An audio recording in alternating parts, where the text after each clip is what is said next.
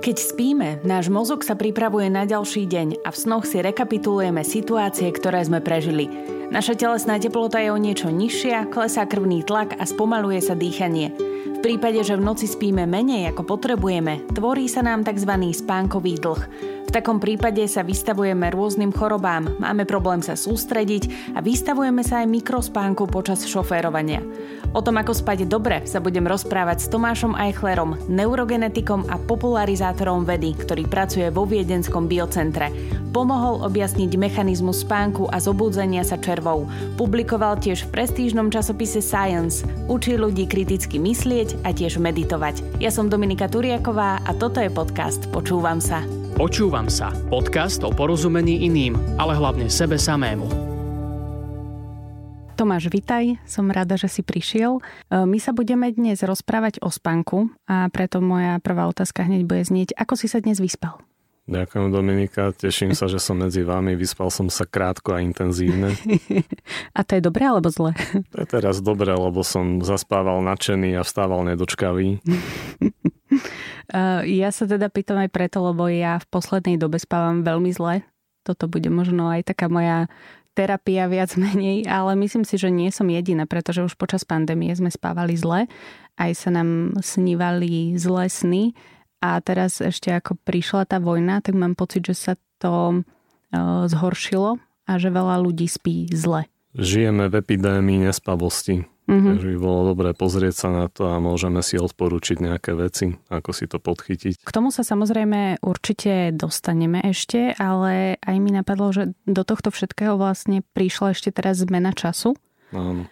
Ako toto vplýva na nás a na náš spánok? Je to dobré, že je tá zmena času, alebo teda by bolo oveľa lepšie, ak by sme sa už dostali k tomu, že ten čas sa meniť nebude? Ten čas sa začal meniť z viacerých dôvodov, hlavne aby sa šetrilo elektrínou volakedy a máme biologické hodiny, ktoré sa vedia prispôsobiť aj zmene ročných období, aj takejto zmene času. A ja si myslím, že tieto zmeny, tieto posuny času skôr spôsobili veľa nejakých administratívnych problémov, že ľudia meškali alebo boli nejaké viaceré autonehody a podobne. A jasné, že to nie je pre naše zdravie ideálne, ale naše biologické hodiny sa vedia prispôsobiť takýmto posunom. Takže ja by som sa toho nebál tak ako si vieme nastaviť režim alebo zmeniť si svoj režim a zlepšiť si spánok, tak tieto zásady nám vedia pomôcť aj skôr sa adaptovať na tento časový posun na letný čas. Keď si predstavíme takú modelovú situáciu večer pred spánkom, nejaká rýchla večera, sprcha, seriál, možno, že pri ňom aj zaspíme, presunutie sa do spálne, nastavenie si takých piatich budíkov pre istotu, aby sme ráno vstali, skontrolovanie možno ešte mailov alebo sociálnych sietí, spánok 6-7 hodín približne. Dobre alebo zle? Tak je tam viacero vecí, ktoré by sme mohli robiť lepšie. Takéto veci sa dajú zhrnúť ako spánková hygiena a z tohto všetkého, čo si teraz vymenovala, by bolo dobré robiť niektoré tie veci v inom čase dňa. A to znamená, že mm, zaspávať pri telke nie je dobrý nápad Ide jednak aj o to modré svetlo, ktoré vnímame z obrazoviek, ale je to aj mentálne stimulujúci obsah, že keď si niečo čítam, napríklad knihu, tak ja si určujem rýchlosť čítania. Mm-hmm. pozerám film, ja si neurčujem tú rýchlosť. Proste ma to stimuluje. Ešte to... nebodaj, ak je to nejaký akčný film pred spaním? Áno, takže toto na spánok nie je dobrý nápad. Ako z času na čas, keď človek nevie inak vypnúť alebo prísť na iné myšlienky, tak z času na čas nejaký film môže pomôcť, ale keď je to každú noc, tak to nie je dobré. Alebo sú ľudia, ktorí hovoria, že nevedia bez tej televízie zaspať, alebo dokonca teda niektorí majú televíziu aj v spálni. Áno, a to je úplný zabijak podľa mňa, mať televíziu spálni. Niekedy ide podľa mňa o to, že nevieme byť sami so sebou, alebo že tie myšlienky nevieme, nás môžu nevieme, rušiť. Nevieme akoby újsť pred vlastnými myšlienkami a mm-hmm. utekáme sami pred sebou a potláčame samých seba a potláčame to televíziou a podobne, alebo rôznymi inými vecami, aj látkami sa vieme mm-hmm. potláčať alebo otupovať. Žijeme proste v kultúre potláčania a keď potláčame problémy, tak potom niek- niekde musia vyvrieť alebo telo musí nejako povedať nie Môže to viesť k nejakej chorobe, k vyhoreniu a podobne. A to je dôsledok toho, že potláčame sami seba. Takže tá spánková hygiena by bola skôr taká, že sa rozhodnúť, že v ktorom čase je pre mňa najlepšie vstať, kedy si to môžem dovoliť a vstávať každý jeden deň v tom istom čase. Čiže ten budík si môžem nastaviť aj ráno a nebudem si ho nastavovať v noci, lebo aj tak stávam v tom istom čase, čiže mám nastavené budíky. Keď stávam každý deň v tom istom čase, tak ma telo aj tak samo zobudí, lebo to predpokladá. Mm-hmm. A ten budík môže byť taký dodatočný signál, že sa mi naštartuje môj ranný reflex, moja ranná rutina a môže to byť fajn. Čiže keď sa zobudíme pred budíkom, tak je to dobré?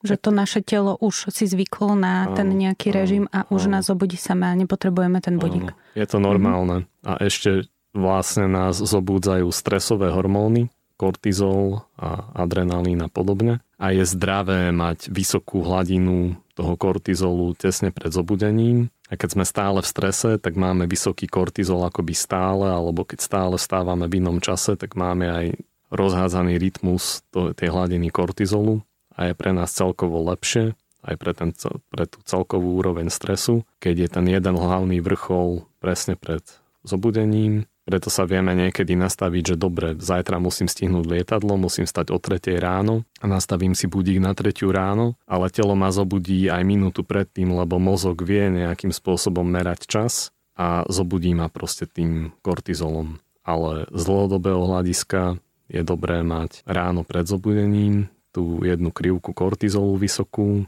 a keď vstávam každý deň v rovnakom čase, tak mám aspoň nejakú kontrolu, aspoň nad tým začiatkom dňa, lebo my nevieme vždy predpovedať, že kedy ten deň končí alebo čo všetko musíme robiť. Málo kto má taký luxus, že môže aj chodiť spať v tom istom čase. Keď sa dá, bolo by to lepšie, keď sa nedá, aspoň stávať v tom istom čase.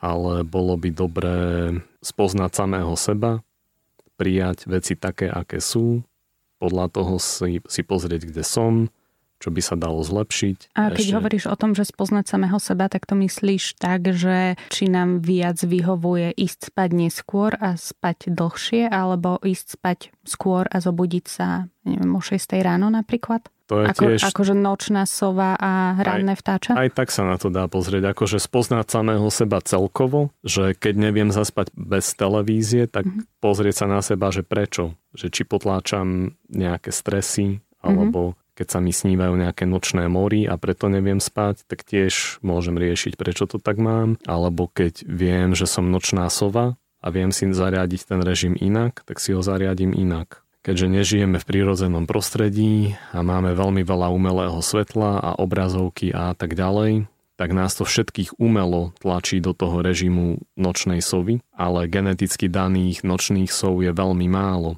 a väčšina z nás sme takí, že neutrálni a vieme sa prispôsobiť, že buď ráno, alebo neskoro večer, alebo ľubovoľne. A len veľmi málo ľudí je takých, že by boli fakt striktné nočné sovy alebo striktné ráne vtáčatá ale tým, že máme tak veľa umelého svetla, tak si všetci myslíme, že sme nočné sovy. Sú známe dva gény, že tí ľudia naozaj majú gén preto, aby boli nočnou sobou, ale človek si to aj sám môže jednoducho otestovať, že, že keď dodržiava všetky tie zásady zdravého spánku a spánkovej hygieny a funguje tak mesiac napríklad, ale že naozaj to mesiac dodržiava a zobudza sa napríklad skoro ráno a fakt nevie fungovať, mm-hmm. fakt sa cíti nevyspatý, zábudlivý, tak zrejme bude nočná sova, ale musí to skúsiť minimálne na mesiac. Mm-hmm. Nie, že 3 dní vstávam skoro ráno a, a poviem cítim si... sa unavený. Cítim sa unavený, rozbitý ako zombie mm-hmm. a poviem si, no dobre, tak ja som asi nočná sova. Ale keď je niekto, že fakt geneticky daná nočná sova, tak tie jeho biologické hodiny netrvajú približne 24 hodín, ale až 25 hodín ako by ten človek išiel každý jeden deň o hodinu neskôr spať, mm-hmm. alebo cíti tlak na spánok ešte o hodinu neskôr.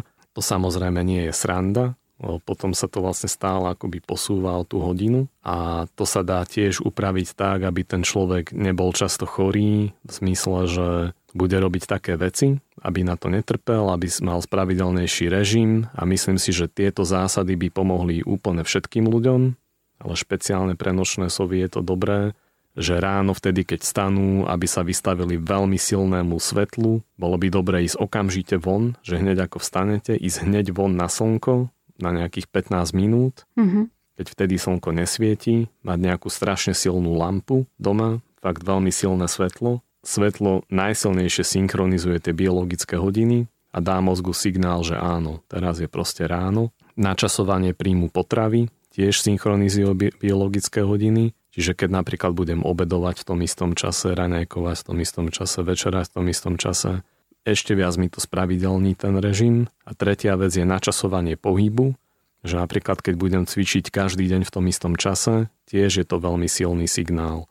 A nemusím to všetko robiť ráno. Nemusí to byť, že stanem skoro ráno a musím ísť hneď cvičiť a jesť, ale mm-hmm. môže to tak byť. Takže načasovanie svetla, príjmu potravy, pohybu, úplne, úplne najsilnejšie vám pomôže adaptovať sa na akýkoľvek rytmus, aký si zvolíte, či už na tento letný čas, alebo iný režim, čo si chcete nastaviť.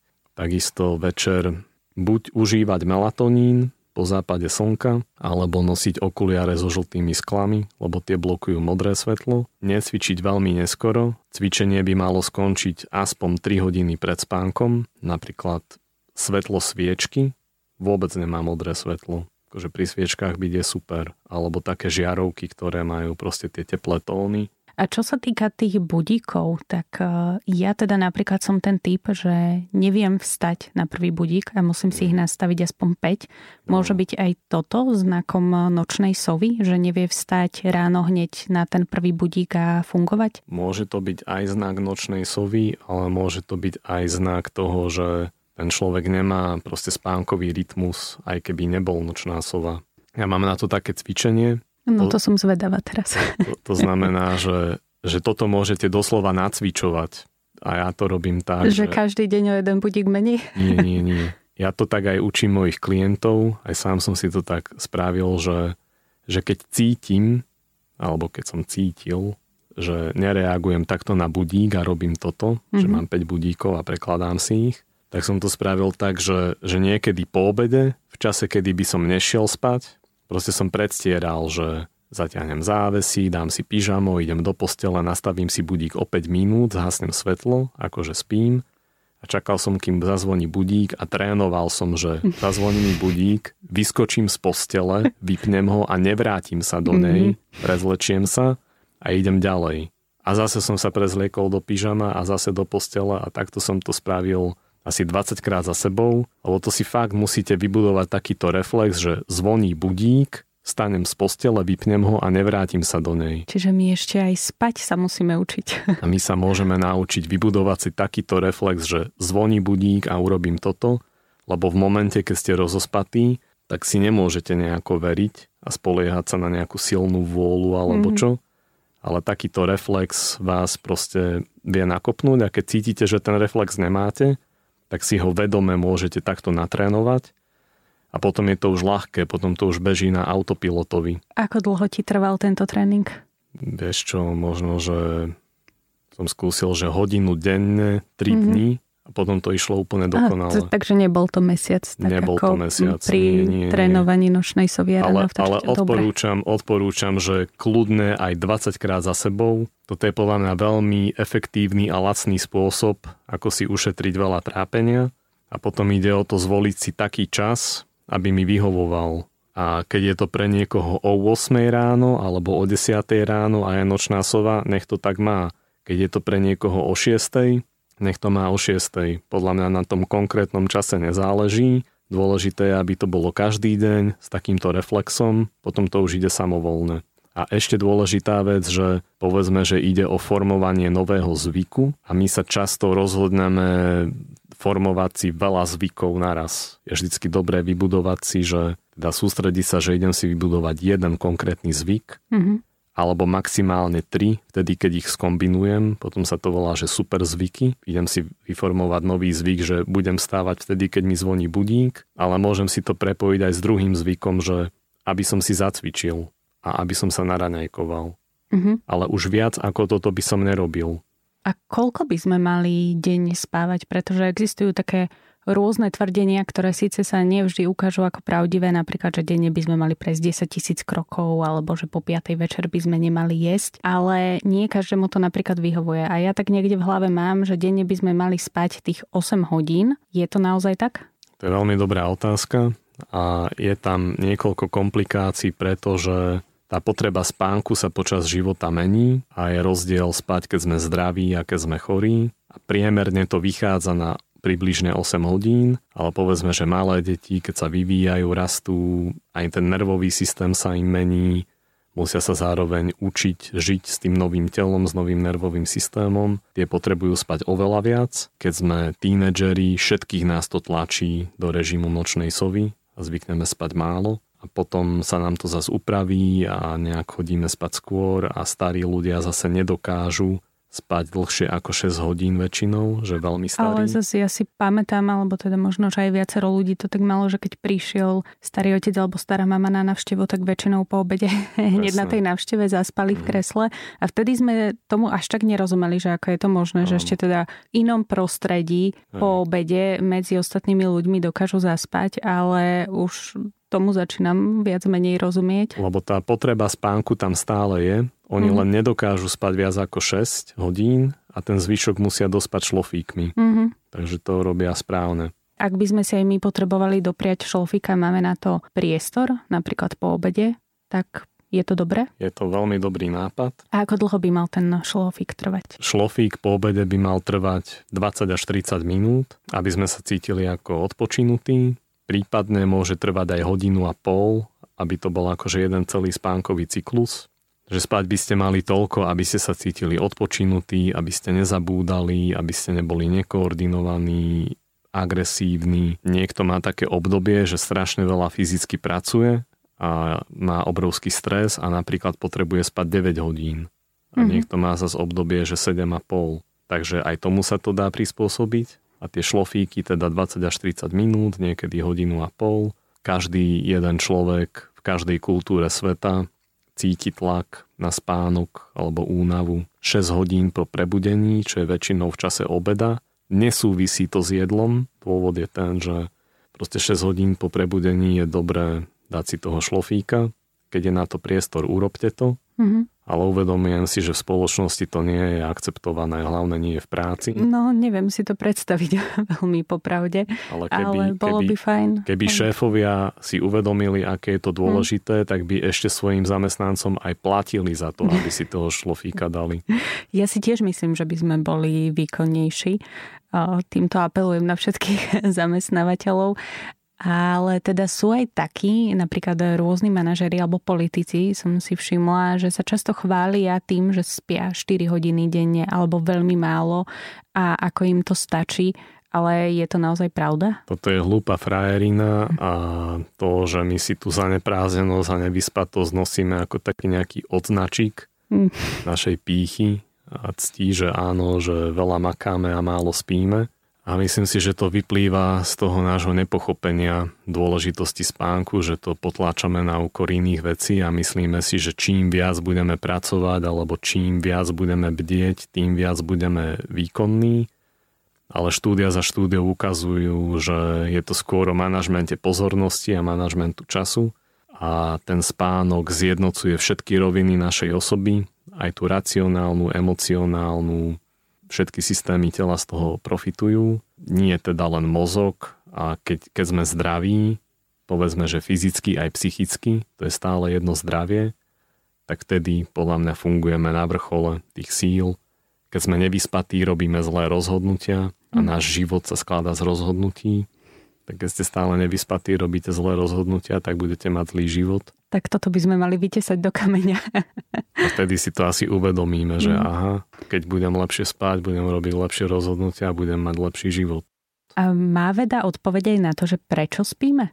Dobrá otázka a povedal by som, že veda nie je o tom, aby vždy dávala správne odpovede, ale hlavne, aby sa pýtala správne otázky a snažila sa veci pochopiť a zjednodušiť. Máme také nejaké hypotézy, prečo spíme, ale nevieme to úplne naisto. Tri hlavné hypotézy tvrdia, že spíme preto, aby sme sa lepšie učili, aby sa nám lepšie formovali spomienky, alebo že spíme preto, aby sa nám odplavil odpad z tela, aby sa nám vyčistil mozog a obnovili minuté neurotransmitery, aby sme sa zregenerovali. Spíme možno aj preto, aby sme šetrili energiou, ale zároveň pri spánku aj veľa energie spotrebovávame. Tak ja by som skôr povedal, že sú to akoby také špecializované obdobia, že keď bdieme, keď sa učíme, tak je to veľmi efektívne na nasávanie informácií. My si v tom spánku potom aj lepšie? Pamätáme tie veci, ktoré sme sa naučili? Áno, a je to kvôli tomu, že, že si predstavte, že je to ako taká záhrada s bylinkami a s burinou a ten spánok vlastne vytrháva burinu, lebo sme mali strašne veľa vnemov počas dňa a spánok urobí to, že tie nerelevantné zoberie preč a tie najsilnejšie ešte viac posilní. Mm-hmm. A povedzme, že tie spojenia medzi mozgovými bunkami synapsy sú ich síce miliardy, ale ich množstvo je obmedzené a keď sme dlho hore, tak cítime už, že doslova nemáme kapacitu nič iné riešiť. Spánok vyčistí tie veci, uvoľní tú kapacitu, posilní len tie najsilnejšie spoje a tam vzniknú spomienky. A tie zvyšné sú pripravené na nové učenie na ďalší deň. Viacero laboratórií toto publikovalo v časopise Science v roku 2017 a ukázali doslova štruktúru toho, ako sa tá spomienka tvorí medzi mozgovými bunkami, čo ukázali elektronovým mikroskopom a úplne iné laboratórium to zase dokázalo nejakými technikami molekulárnej biológie, čiže čo, čo ľudia, psychológovia, psychiatri, vedci predpokladali 10 ročia, tak prišiel na to fyzický dôkaz mm-hmm. že to tak naozaj je. A na myšiach v roku 2013 dokázali, že, že ten mozog počas spánku sa trošku scvrkne a tekutiny v ňom prúdia oveľa lepšie, dokonca 20 krát efektívnejšie ako počas bdenia a vtedy sa 20 krát viac odpadu vyplavilo z mozgu. Takže je to ako doslova detox pre hlavu, ten spánok a preto sa aj po prebdenej noci cítime ako po opici lebo sa ten odpad vlastne z mozgu neodplavil. Takže preto sa môže niekedy stať, že sa aj po zobudení cítime unaveno, pretože ten odpad sa nestihol vyplaviť. Áno. Ty to inak veľmi pekne vysvetľuješ, trošku mi to pripomenulo ten seriál Bol raz jeden život, mm-hmm. že presne som si predstavila teraz tie postavičky, ktoré čistia ten, ten odpad, neviem, či si to ja pamätáš. Ja som to tiež pozerával. Ty si uh, spomenul teda aj, že vedci skúmali ten spánok na myšiach a ty si skúmal spánok na červíkoch. Áno, ja ho skúmam na červoch, uh-huh. a, lebo vo vede si vždycky vyberieme ten najjednoduchší možný model, akože ten, ten hlavný objav, najväčší, čo sme publikovali v najlepšom časopise na svete, v časopise Science, bol, že sme ukázali celý mozog na jednobunkovej úrovni, ako sa aktivuje a ako zaspáva. A tento proces aktivácie nervového systému sa volá, že dráždivosť nervového systému alebo arousal. A to je predpoklad pre uvedomelé správanie. Kebyže ten proces nemáme, tak sme v kóme. Keď, keď je niekto v kóme, tak nevie si aktivovať ten nervový systém a ja som objavil, ktoré konkrétne molekuly aktivujú ten nervový systém, ako sa celý mozog aktivuje a ako sa to prepína do bdenia a do spánku. Toto je potom predpoklad aj pre uvedomelé vnímanie, uvedomelé správanie alebo to, aby sme neupadali stále do kómy. Čiže ty si skúmal mozog červa, mm-hmm. ktorý e, za nejakých podmienok spí a za nejakých podmienok nespí. Áno. Asi sledoval vlastne, áno, že ako áno. na to reaguje. A ja som vlastne objavil tie podmienky aj za ktorých spí, lebo mm-hmm. všetci ľudia hovorili, že červy nespia, ale nepozorovali ich pri správnych podmienkach. Aké boli tie správne podmienky? Tie správne podmienky boli, že nízka hladina kyslíka, lebo tie červy žijú pod zemou. Keď sa dostanú hore na zem, pre nich je to nebezpečné, že by mohli vyschnúť alebo nejaký predátor ich uloví keď sú pod zemou, tam je menšia hladina kyslíka a oni žerú baktérie a baktérie tiež spotrebovávajú ten kyslík, takže tam, kde je ešte menej kyslíka, tam je ich potrava, to mm-hmm. oni majú radi.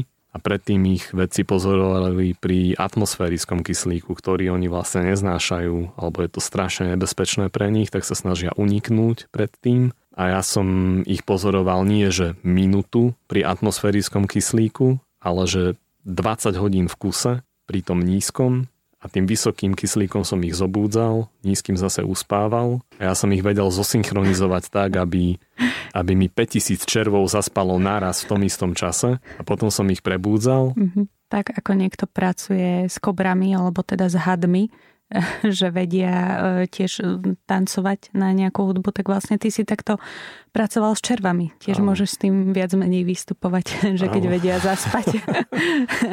Alebo niekto opravuje rádia, mm-hmm. tak ja opravujem gény, nervové systémy a zistujem, že ako tie súčiastky v tom rádiu fungujú. Mm-hmm. Tým, že to rádio najprv úplne rozbijem a potom tam vkladám tie súčiastky a zistujem, ako to rádio funguje tak takto ja vlastne skúmam mozog.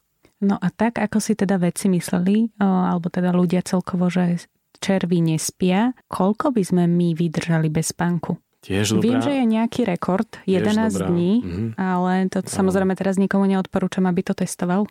Hej, dobrá otázka. Akože ten rekord to bola tiež taká hlúpa frajerina, že jeden stredoškolák si vymyslel taký projekt na nejakú seminárnu prácu a požiadal nejakého vedca, nech ho proste pozoruje, tak za takýchto kontrolovaných podmienok nespal vyše 11 dní, bol totálne paranoidný, mal totálne halucinácie, mm-hmm. museli nejak predčasne ten experiment ukončiť. Podľa mňa mal šťastie, že to vydržal tak dlho, ale keď niekto nie je úplne zdravý alebo by nespal, čo ja viem, 2-3 dní, tak je aj veľká šanca, že ho zrazí auto alebo dostane nejakú nehodu Mm, lebo budeme nepozorní. Lebo budeme nepozorní, ale povedzme, že ľudia, ktorí si to fakt nemôžu vybrať, je taká choroba, že fatálna familiálna insomnia, mm-hmm. genetická, ktorou trpí asi 20 ľudí na svete, 20 rodín na svete, sa stane, že približne v 40. až 50. roku života ten človek zrazu prestane spať a zomrie o 2 až 3 týždne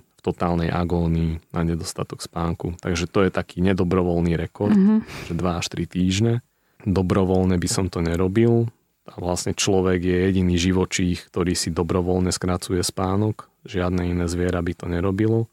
Keď sa stane, že sa nedá spať, tak jasné, že trpíme tým, ale nemusíme sa rúcať. Vždy sa to dá nejako zachrániť. Sú proste ľudia, lekári, psychiatri, ktorí to vedia podchytiť, keď niekto má nespavosť a je to taký veľmi dobrý diagnostický marker, že vieme zistiť, prečo ten človek nespí. Teraz sa to už dá celkom dobre objasniť. Keď sa nerozprávame o takýchto extrémoch, ale napríklad, že pár dní nespíme úplne ideálne, tak potom máme často tendenciu ten spánok dohnať. Ale no. dá sa vôbec ten spánok dohnať, napríklad cez víkend teda, keď počas týždňa musíme skoro vstávať, tak cez víkend si doprajeme, že spíme dlhšie, ale je toto pre naše telo dobré? Najlepšie je dohnať to čo najskôr. Keď je to cez víkend, nech je to cez víkend. Ak sa dá skôr, radšej skôr. Aj tým šlofíkom po obede. Ja si myslím, že je lepšie ísť radšej skôr spať večer, ako dospávať ráno lebo vlastne tým, že tie biologické hodiny bežia a stávam každý deň v tom istom čase a nejaký deň môžem byť extrémne unavený, lebo som veľmi veľa fyzicky pracoval alebo mal obrovský stres, tak na druhý deň pôjdem spať o 5. po obede alebo o 6. napríklad a zase vstanem ráno, lebo ten mozog vie, kedy vstávam. On ma potom uspí aj oveľa skôr v ten večer. Mm-hmm. Takže ja by som poradil, že čo najskôr. Okrem spánku, ty sa venuješ aj meditácii. Ty si hovoril často o tom, že to má rôzne benefity na spánok. Áno. Prečo si ty začal meditovať? Ja som začal meditovať preto, lebo som trénoval bojové umenia, aj stále trénujem, asi 20 rokov. Cítil som, že to má efekt na mysel a vedel som, že keď človek veľmi veľa myslí, tak je veľmi pomalý. Alebo keď sa bojí, tak je veľmi pomalý. Ja som sa roky chcel naučiť meditovať a asi po nejakých desiatich rokoch sa mi to podarilo, pred desiatimi rokmi. Odtedy meditujem stále. A je to veľmi zaujímavý kontrast s tou vedou, pretože to mi veľmi nejde dokopy. Lebo, Veda a meditácia. Lebo povedzme, že spánok skúmam a meditáciou si ho zlepšujem. Mm-hmm. A tá meditácia, to je ako šport. Že je šport a sú tisícky druhy športu, tak sú rôzne druhy meditácie. A meditácia nemusí byť niečo ezoterické a divné. Meditácia je podľa mňa vrodený proces nemyslenia, ktorý každý má, ale rôzni ľudia ho majú rôznymi spôsobmi potlačený, alebo máme takú, tak, taký nejaký svoj balíček, takú nejakú históriu, ktorá nám v tom bráni, ale si myslím, že každý jeden človek má tú schopnosť a síce to vyzerá nevedecky, ale ja si myslím, že to pomáha práve že na vedu a kritické myslenie. Keď robíme vedu, tak chceme spoznať pravdu, chceme vidieť veci také, aké sú a keď meditujem, je to o tom istom, že chcem vidieť veci také, aké sú a nie také, aké ich chcem vidieť a keď odmietam realitu, keď odmietam nejaké vedecké fakty, tak neviem fungovať v realite. Takže nám meditácia vie zlepšiť aj kritické myslenie? Určite. A sú o tom aj dôkazy, že aj spánok, aj meditácia zlepšujú kritické myslenie. Určite zlepšujú pozornosť, tá je tiež veľmi dôležitá pre kritické myslenie, lebo keď máme rozbitú pozornosť a nevieme sa sústrediť ani na jednu stranu textu, tak jasné, že sme ľahko manipulovateľní, ľahko oklamateľní, keď sme odpojení od seba a necítime sa a necítime ani našu intuíciu, ani naše emócie, ani to rácio. Tiež sme ľahko oklamateľní, lebo to sú všetko užitočné nástroje na prežitie a ak nie sme emocionálne zdraví, tak všetko potláčame racionalitou a ochudobňujeme sa o veľmi dôležité nástroje a meditácia je akoby, akoby sme sa pozerali na svet cez rôzne filtre, filter racionality, emócií, intuície a meditácia je podľa mňa to, že dám si tie filtre na chvíľu dole, pozriem sa na všetko bez filtrov, vyčistím si tie filtre a potom ich používam znova. A čistenie tých filtrov nastáva určite počas spánku, aj počas meditácie. Meditácia nie je stav tranzu, Meditácia je stav bez myšlienok, ale ja vnímam. Ten stav bez tých myšlienok, do toho je veľmi ťažké sa dostať. Ja viem, že ty určite povieš, že to treba trénovať samozrejme, ale často nás môže odradiť to, že pri tej meditácii by sme mali teda mať čistú tú hlavu, ale tie myšlienky jednoducho prúdia a nevieme to hneď zastaviť, e, alebo ich teda iba tak pozorovať viac menej, no. že byť v, v roli pozorovateľa. Vtedy teda máme tendenciu s tou meditáciou skončiť, pretože no. sme nedosiahli ten očakávaný stav. Áno, áno. A ja, ja aj tých študentov, ktorí sa odo mňa učia meditovať, učím, že ide o to, aby sme sa stali my svojimi vlastnými majstrami a naša identita nie sú tie myšlienky my nie sme tie myšlienky. My tie myšlienky máme, my tie emócie máme, ale my nie sme tie myšlienky. A keď si toto niekto uvedomí, tak oveľa ľahšie sa do tej meditácie dostane. Kedy je najlepšie meditovať? Ráno alebo večer? Či je to napríklad jedno, že každý medituje podľa toho, podľa kedy mu to vyhovuje? Dobré, podľa mňa je dobré, aby človek začal tak, že medituje vtedy, keď mu to vyhovuje. Pre niekoho je to napríklad po práci, pre niekoho je to ráno. Meditovať ráno má veľmi veľké benefity, Povedzme, že keď sedím s úmyslom meditovať, napríklad nejakú tú hodinu, to neznamená, že ja som hodinu v kuse v tých meditačných stavoch že ja som v tých momentoch meditácie bez myšlienok možno zo pár minút z tej jednej hodiny.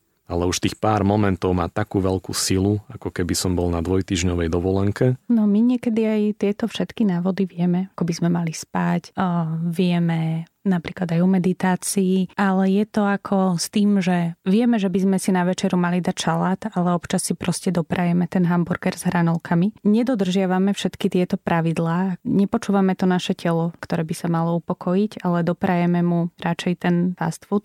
Prečo to podľa teba tak je, že stále posúvame jednoducho tie veci, že odkladáme to na neskôr, že veď raz s tou meditáciou začnem a teraz ešte nie je čas, ale už máme niekde v hlave ten vykričník, už tam niekde je tá myšlienka, že mali by sme začať napríklad meditovať alebo ísť spať skôr. To je podľa mňa preto, že zmena vždy bolí.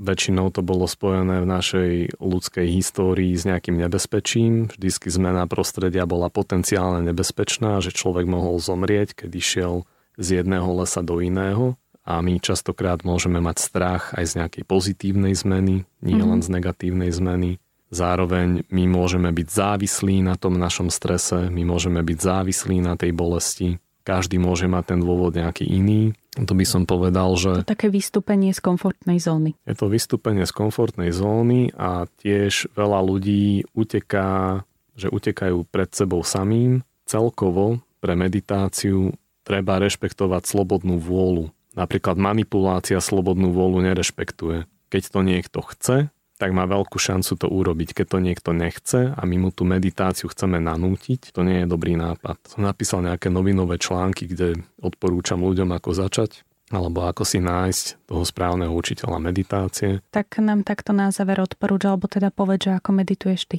keď som začínal meditovať, tak som meditoval trochu inak ako teraz. Mm-hmm. Ale povedzme, že keď, keď mám nejaké blokády, viem ako ich prekonať. Tak ja meditujem tak, že sa proste navnímam, v akom som stave. Keď mám nejakú blokádu, tak odbúravam tú konkrétnu blokádu a snažím sa čo najkračou možnou cestou dostať sa do tej meditácie. Nepracujem na všetkých témach, ne, neodbúravam všetky možné blokády, ktoré by mohli nastať, ale odbúravam len tú, ktorú práve, práve mám. Keď tú blokádu nemám, tak tá meditácia nastane okamžite že už si to viem akoby na povel vyvolať. Takže akože v ideálnom prípade idem meditovať a meditujem a je to.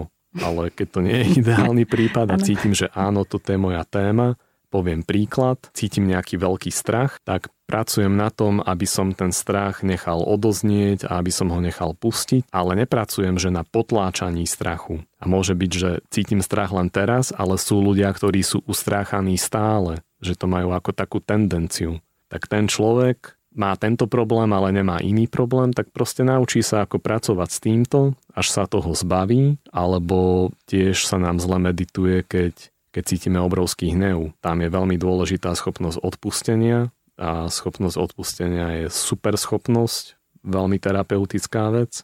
Veľmi veľa ľudí s tým má problém, takže keď sa naučíme prijať veci a pustiť ich, potom sa naučíme aj dobre meditovať. A je dobré meditovať ako? Že sedíme a sme o niečo opretí a v nejakej tiež miestnosti s príjemným svetlom alebo v tme mať zapnutú hudbu nejakú meditačnú? Nie je to nevyhnutné. Je dobré sedieť tak, aby ste sedeli pohodlne. Ak neviete sedieť s kríženými nohami na zemi, tak to nerobte. Sedte na stoličke. Hudba nie je nevyhnutná, ale niektorá hudba vie dopomôcť tej meditácii. Keď ste v meditačnom stave, tak to vyzerá ako zimomriavky z hudby. Čiže ak z nejakej hudby cítite zimomriavky, tak takú hudbu počúvajte tú dynamiku meditácie imituje indický štýl hudby, ktorý sa volá že raga. Veľmi sa mi páči hudobníčka Anuška Shankar. Môj obľúbený rituál, ktorý sa mi osvedčil na väčšine mojich klientov je že lavor s teplou slanou vodou, tak aby tam voda bola, že po členky sadnem si na stoličku a dám si nohy do lavora a celá tá ťažoba opadne do tej vody, nohy sa vypotia to tiež akože pomôže na nemyslenie. A toto napríklad môže mať niekto ako taký rituál, že každý jeden deň, keď príde z práce, nohy do lavora, spláchne to všetko zo seba. Ja idem že... teraz určite kupovať lavor. Takže stará mama mala pravdu. Stará áno. Náčala nohy v teplej slanej vode. A teda ešte, keď sa vrátime aj k tomu spánku, tak aj teda, že spávala po obede, áno. tak mala pravdu a mačala si nohy v lavore. Takže tohto by sme sa asi mali držať. Ja ti Tomáš veľmi pekne ďakujem, bolo to super, aj keď si myslím, že by sme sa mohli o tomto rozprávať ešte oveľa dlhšie. tak verím, že ešte niekedy prídeš nám porozprávať, čo nové si zistilo o spánku a meditácii. Ďakujem ti veľmi rád, tak nech ti to dobre prepína a dobre spíte. Túto, ale aj všetky ďalšie epizódy podcastu Počúvam sa si môžete vypočuť na podmas.sk alebo v vašich podcastových aplikáciách.